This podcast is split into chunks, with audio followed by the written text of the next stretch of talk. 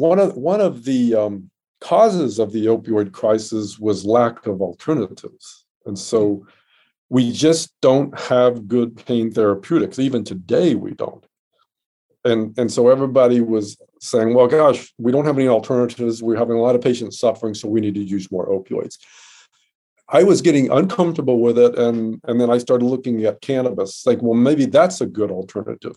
As I started doing more and more research, you look at the deaths that we're seeing from opioid use climbing every single year, but then yet there's never been a reported death from cannabis from THC. And so I was looking at, wait a minute, maybe we, we're you know we should step back and look at this Hey, it's Justin Harvey. Thanks for tuning in to the Anesthesia and Pain Management Success podcast. With APM Success, we take a close look at important topics pertaining to business, practice management, personal finance, and careers for anesthesiologists and pain management physicians. We work hard to take your critical questions straight to the experts. Thanks for listening.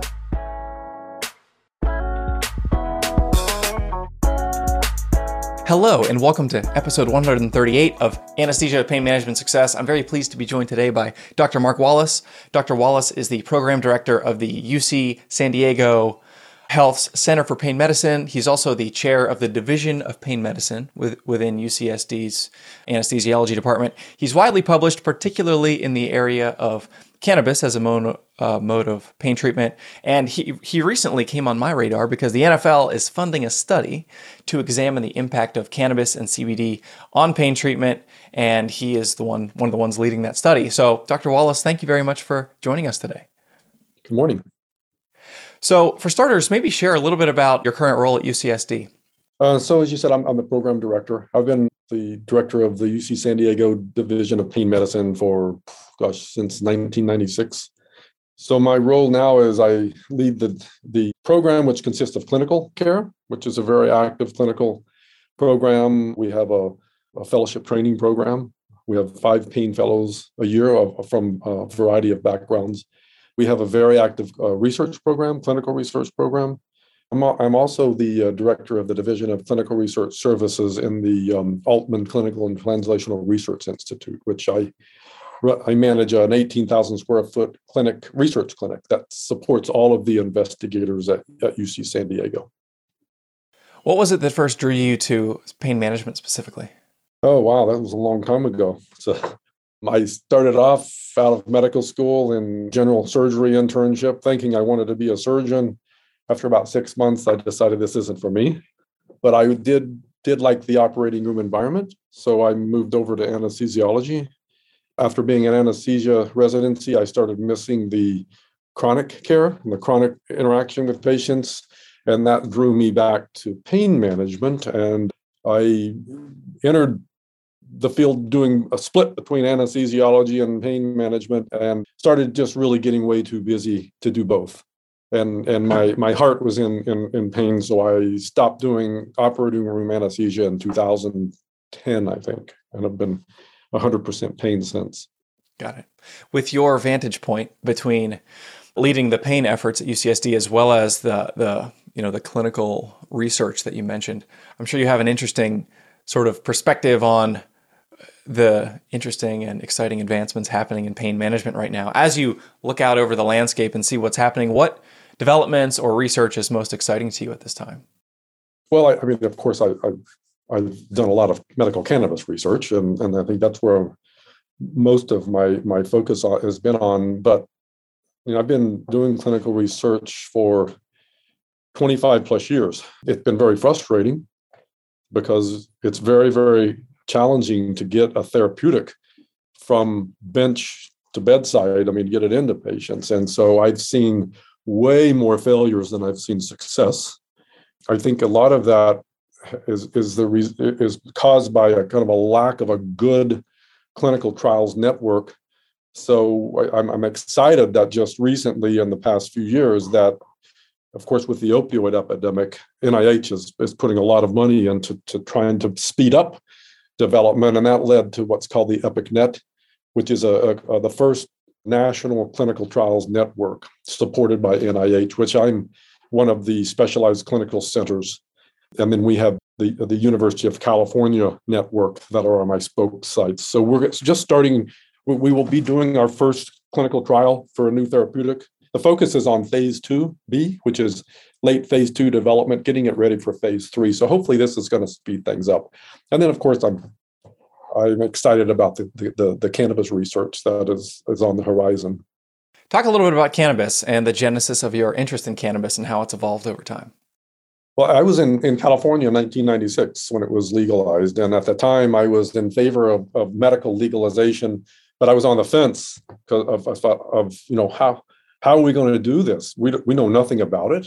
What's going to be the source? How do we dose it? What are the indications? I mean, it, it, we knew nothing. and then it was in in 1999 that the state of California allocated money to study medical cannabis, and that was the start of this uh, UC San Diego Center for Medicinal Cannabis Research. And they took the state's money and they they started investing it into research. And I was one of their first investigators that received money. And that was a, a healthy volunteer study trying to get an idea of different doses what and, and using an, a, a, human experimental pain model that I had developed over the previous five to six years. That study was interesting because it showed that there was a an upper limit to what's effective. Because if you get over that upper limit of, of, of the THC, which is the psychoactive part, you actually start worsening the pain. It goes the opposite effect. So that was the stepping stone to start doing other studies to really d- dive deeper into plasma levels and doing a correlation between THC plasma levels and how that correlates with pain. And based on that research, we've used that information to move forward and knowing what the dosing range is that we should be focusing on. And now I'm, and I've t- taken that research and I've integrated it into our medical practice.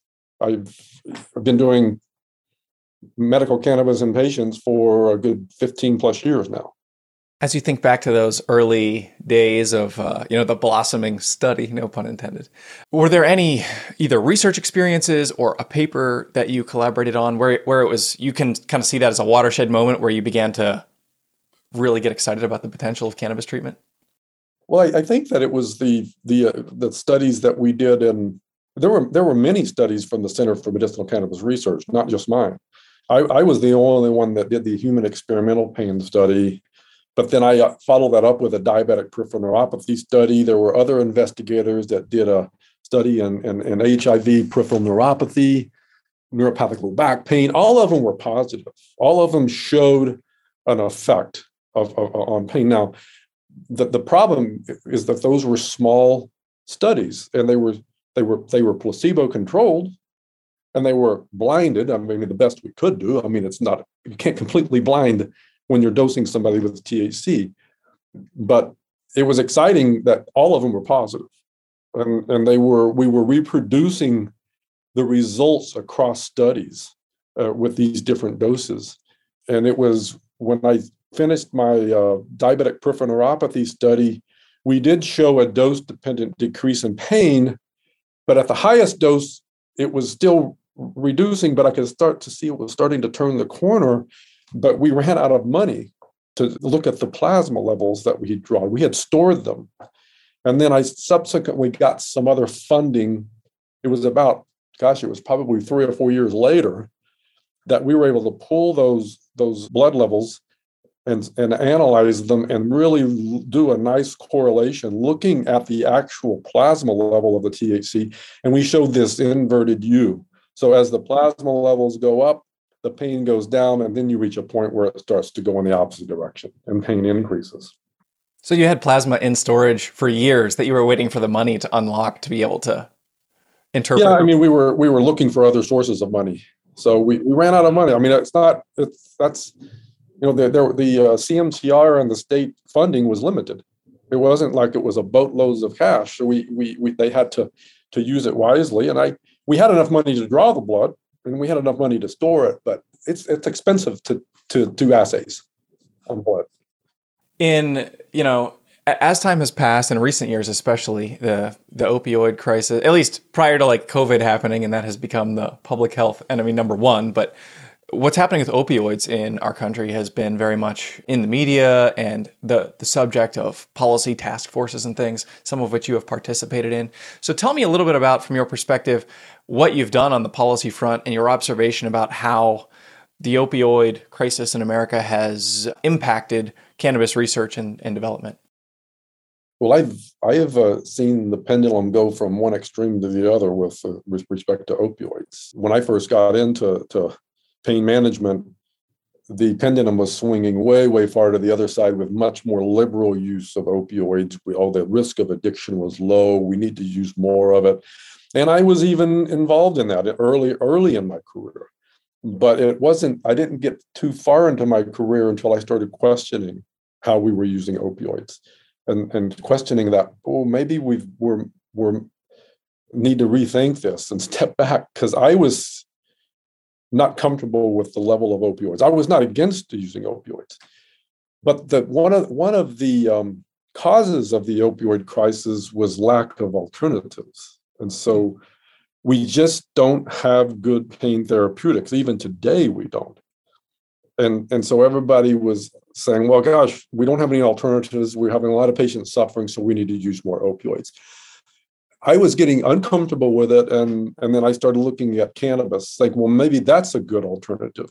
As I started doing more and more research, you look at the deaths that we're seeing from opioid use climbing every single year, but then yet there's never been a reported death from cannabis, from THC and so I was looking at, wait a minute, maybe we, we're, we're, you know, we should step back and look at this as an. Uh, but when in 1996, even in 2000, we didn't know how to use it, and so fast forward to today, I, I, I, we know so much more about it. We know so much more how to dose it, you and how to use all the different modes of delivery, including inhalation, which has has a place in in, in, in practice. So it's we still have a ways to go though, because most of our research is is, is on chronic pain and on and mainly on neuropathic pain. We have no research looking at the effects of CBD. We don't even know if CBD has any any therapeutic effect. There's a big hype around CBD. My feeling is that the doses of CBD that would be required for a therapeutic effect are cost prohibitive right now. So we need more research with CBD, and we need more research with medical cannabis in acute injury and postoperative pain. With CBD and you know the the potential uses, are you thinking in terms of pain management specifically, or other? You know, I've heard it like, oh, it helps you sleep, it helps you relax. I I don't really know much about the well, other so things that you, people are claiming. Look at, if you compare THC to CBD and you look at the dosing range, okay, the, both CBD and THC have what we call biphasic effects. So the low doses are the opposite of the high doses. So with the, the dosing range for THC, if you go from one milligram to 20 milligrams as a single dose, say, so one to two milligrams is reduces pain, it causes relaxation. You get up to four to five milligrams and you get improved sleep. Then you get into 10 milligrams and you get paranoia. You get 20 milligrams and you get psychosis. So you can see the big differences. CBD, that dosing range goes from 10 to 800 milligrams. So 10 milligrams, low doses of CBD actually are stimulating and they can actually keep you awake. But then you start going into a couple hundred milligrams and they can be sedating. And then 400 milligrams can have like anti-seizure activity. And then, you know, you go up into the 800 milligram, uh, uh, you can reduce anxiety. So so you go from stimulating to calming effect as you go up. So it's but there is a, a an FDA approved drug called Epidiolex, it, and it's it's FDA approved for to treat intractable seizures in children. But the doses they give those children range from like four to eight hundred milligrams up to three or four times a day. That's a twenty thousand dollar a year cost. So, so the doses that that that the people are using, the, CBD doses, like from the dispensaries, are more around you know maybe the twenty or thirty milligram dosing range, which is probably not therapeutic. And also, I have a lot of patients say, "Oh, I take CBD and it relieves my pain. It's pure CBD and it relieves my pain and it helps me sleep." it's probably contaminated with some THC because they don't know, or you know, they think it's THC free. But we know you don't need much THC to get benefits from it, including sleep. So it's probably still this, the THC they're getting the effects from. Or maybe the placebo effect. Who knows? It could be the placebo. I'm curious, you know, you you started this cannabis research in the mid to late 90s as it was becoming legalized in California. At the same time opioid prescribing was ramping up and and you described this sort of evolution of your thinking. I'm curious if you have any experiences, you know, maybe the research and the prevailing thinking is that opioids are the best thing since sliced bread and we need to be aggressively treating pain as the the fifth vital sign and all that. And for you, there was a shift at some point. Do you have any experiences or any things you can point to to say like this was something that didn't make sense in my brain where you you saw an a lack of things matching up between prevailing sentiment and what you were observing clinically? Well, the, the, the main thing that got me questioning the opioids is I, I, I was concerned at how that drug controlled the patient's life. And, and I saw patients going from controlling their life to looking at the clock. When am I going to take my next dose of opioid? And then toward the end of the month, when their opioid was running down, their anxiety level goes up because they're and and, and it's because they've they they ex, have experienced withdrawal when they run out. I also got started getting concerned that the opioids I was going through, making them feel good of reducing pain to withdrawing, to, to feeling good to withdrawing and I just it it it and then I, and I also look back and say, well, this drug was never intended for chronic use. It was really there for acute injury, and I saw a lot of patients that. And in fact, even today, when I talk to patients about opioid use, if they're on a lot of opioids and I'm seeing them for the first time, I, I do a little detective work, go way, way back. Say, when was the first time you were exposed to the opioids? What were the circumstances? Most of them say it was after an acute injury or surgery. And then I say, and you never went off of them. And they say, well, no, I can't go off of them. And and, so, and that's almost always the story. They they they they were they were prescribed and then they they just stayed on them and they never went. And then the and then they developed tolerance. And then I saw how they were going up and up and up and up on the dose. And all these things were just setting off red flags and say something's wrong here. Now, I don't want to that that didn't apply to everybody. There are some patients of mine, and I still write that have patients that I give them their opioid, and but they're on reasonable doses, and some of them, my legacy patients, may be on higher higher doses. But as a general rule, I try to avoid them. And I think we and we're doing a better job of we're trying to do a better job of, of teaching surgeons and primary care doctors to say, you there is a time you need these drugs, these opioids, but you need to have that conversation with the patient before their surgery that this purpose of this opioid is to keep you out of keep your pain reduced for the recovery period. But after you heal you will go off of them. And this is why. These are the risks and if you have that discussion with them before they're more likely to go off of it.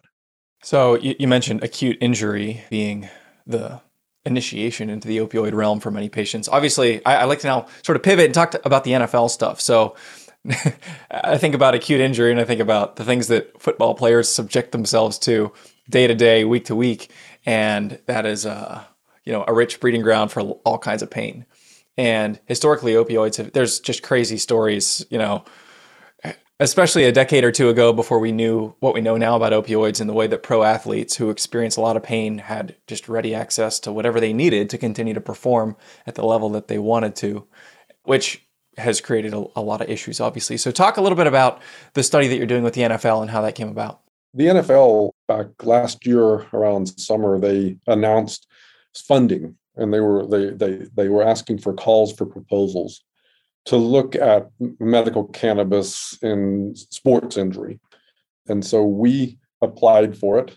There have been no, there's there's a high percentage of, of, of the elite athletes are exposed to opioids over their career. And many of them remain on opioids post retire in retirement. So I the and the NFL, they've seen this, and again with the opioid crisis, they're looking for alternatives it's also well known that that elite athletes, it's there's anecdotal reports that elite athletes are using cannabis as a recovery me- me- method, and they're reporting benefits from it. But that's anecdotal. There have been no science behind that. There's no research behind it, and so the the proposal, the call, caught our eye, and we said, "Hey, we're we're there's no better place than the Center for Medicinal Cannabis Research. We're set up to do these studies. The, the CMCR has the infrastructure, they have the staff, they have everything. They have they can we can do assays. So we um, there were I think 106 proposals that were submitted, and they selected 10 as finalists. We were selected at uh, one of the 10, and then they awarded two.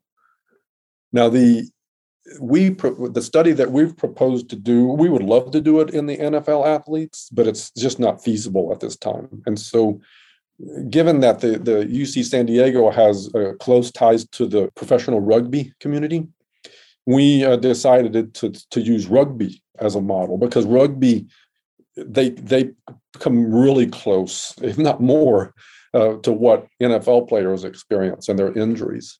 We are we proposed a it's going to be a small study. I mean it's we only can do so much with the money they they have allocated. And it's going to be in around 50 to 60 rugby players.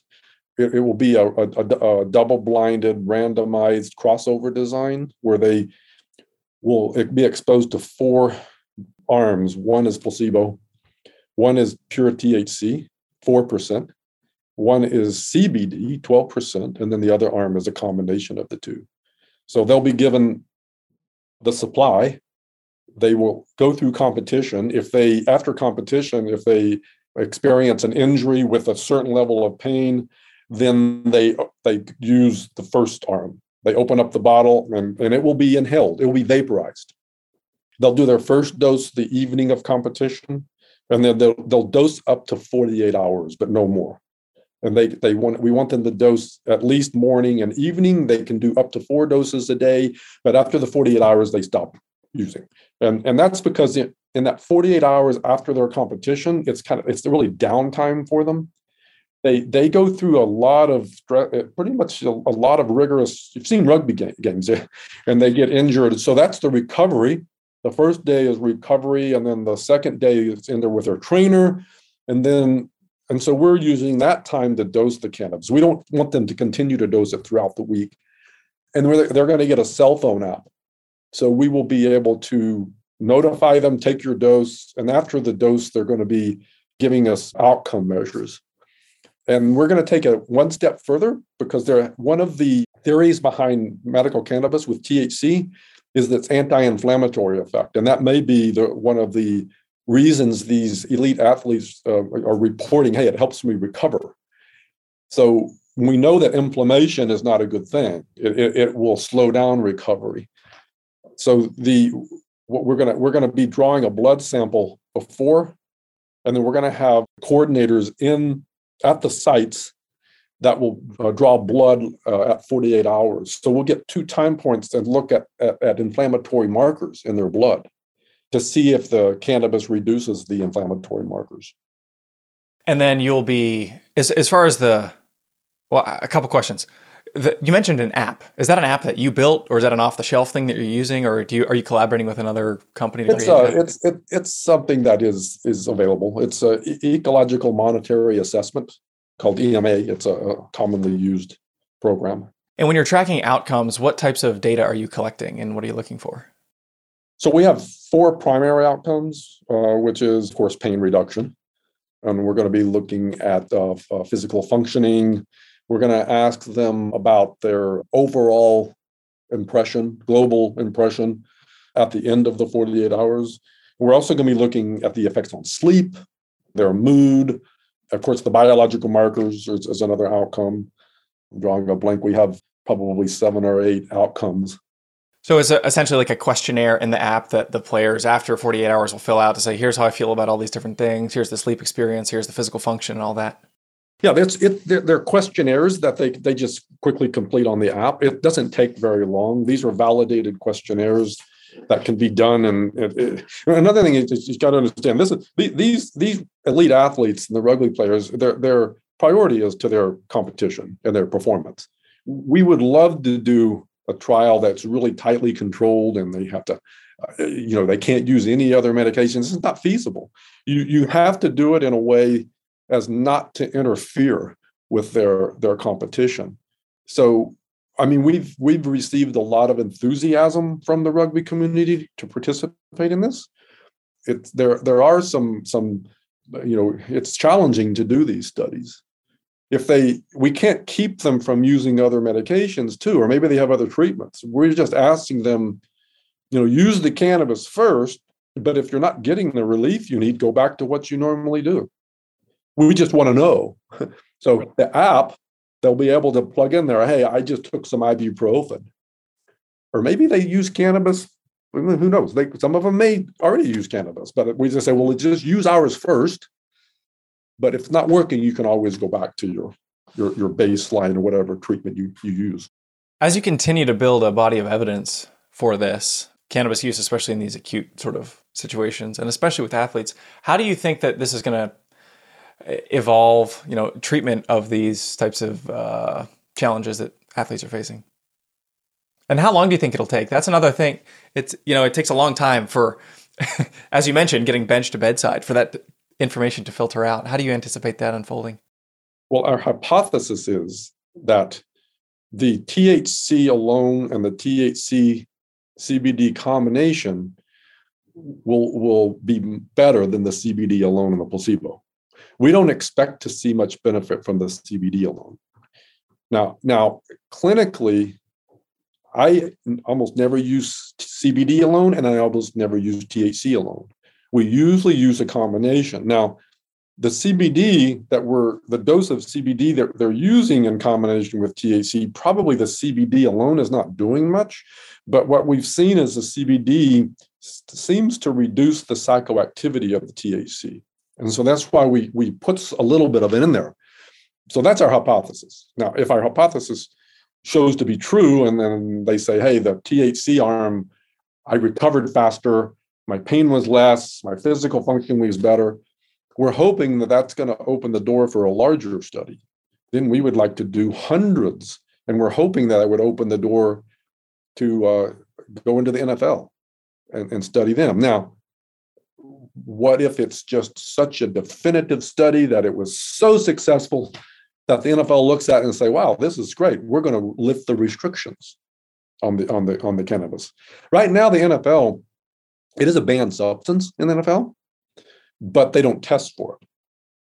So they they do test for it early in their in their career, but as long as the NFL players stay out of trouble, they're not testing for it, and and they're not suspending them anymore for it. I, I mean, they're not like it's a banned substance, but they're not kicking them out if they're positive. and they do have a an upper limit blood levels that they're looking for. That they if they go over that, then they can get in trouble. But that's a good thing because I think they do need to put that upper limit on it because if the research we've done is it can actually worsen their performance if they get too much of it.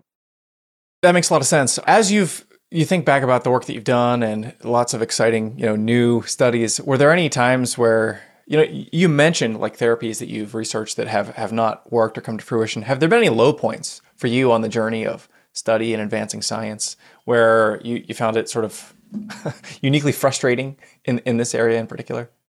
Well, most of it, the frustration, is, is, I, I, do all phases of studies. I mean, phase one through phase four. Um, most of the studies I've done have been around the phase two. And to see, put so much effort, and you look at, at the the therapeutic and look at the preclinical data and you get excited about it and it's like wow this looks really good in the preclinical studies and it looks safe and tolerable in the phase one studies and you're like this is this is going to be great and then you do the phase two and there's no effect difference of over placebo and then and then you wonder that and i think my, my frustration with that is i think that the fda has put too much restrictions on, on developing these drugs and getting them through. Sometimes I look at the, the results and I say, well, is it a failed drug or a failed study? And I, I still believe that that drug would have therapeutic benefit for my patients. But, uh, you know, there's, there's a difference between efficacy of a drug and effectiveness. You know, efficacy is in early phase studies. And a drug can be uh, effective, I mean, efficacious in, in, a, in a clinical trial, but then you get it into humans in a large population, it may not be as effective.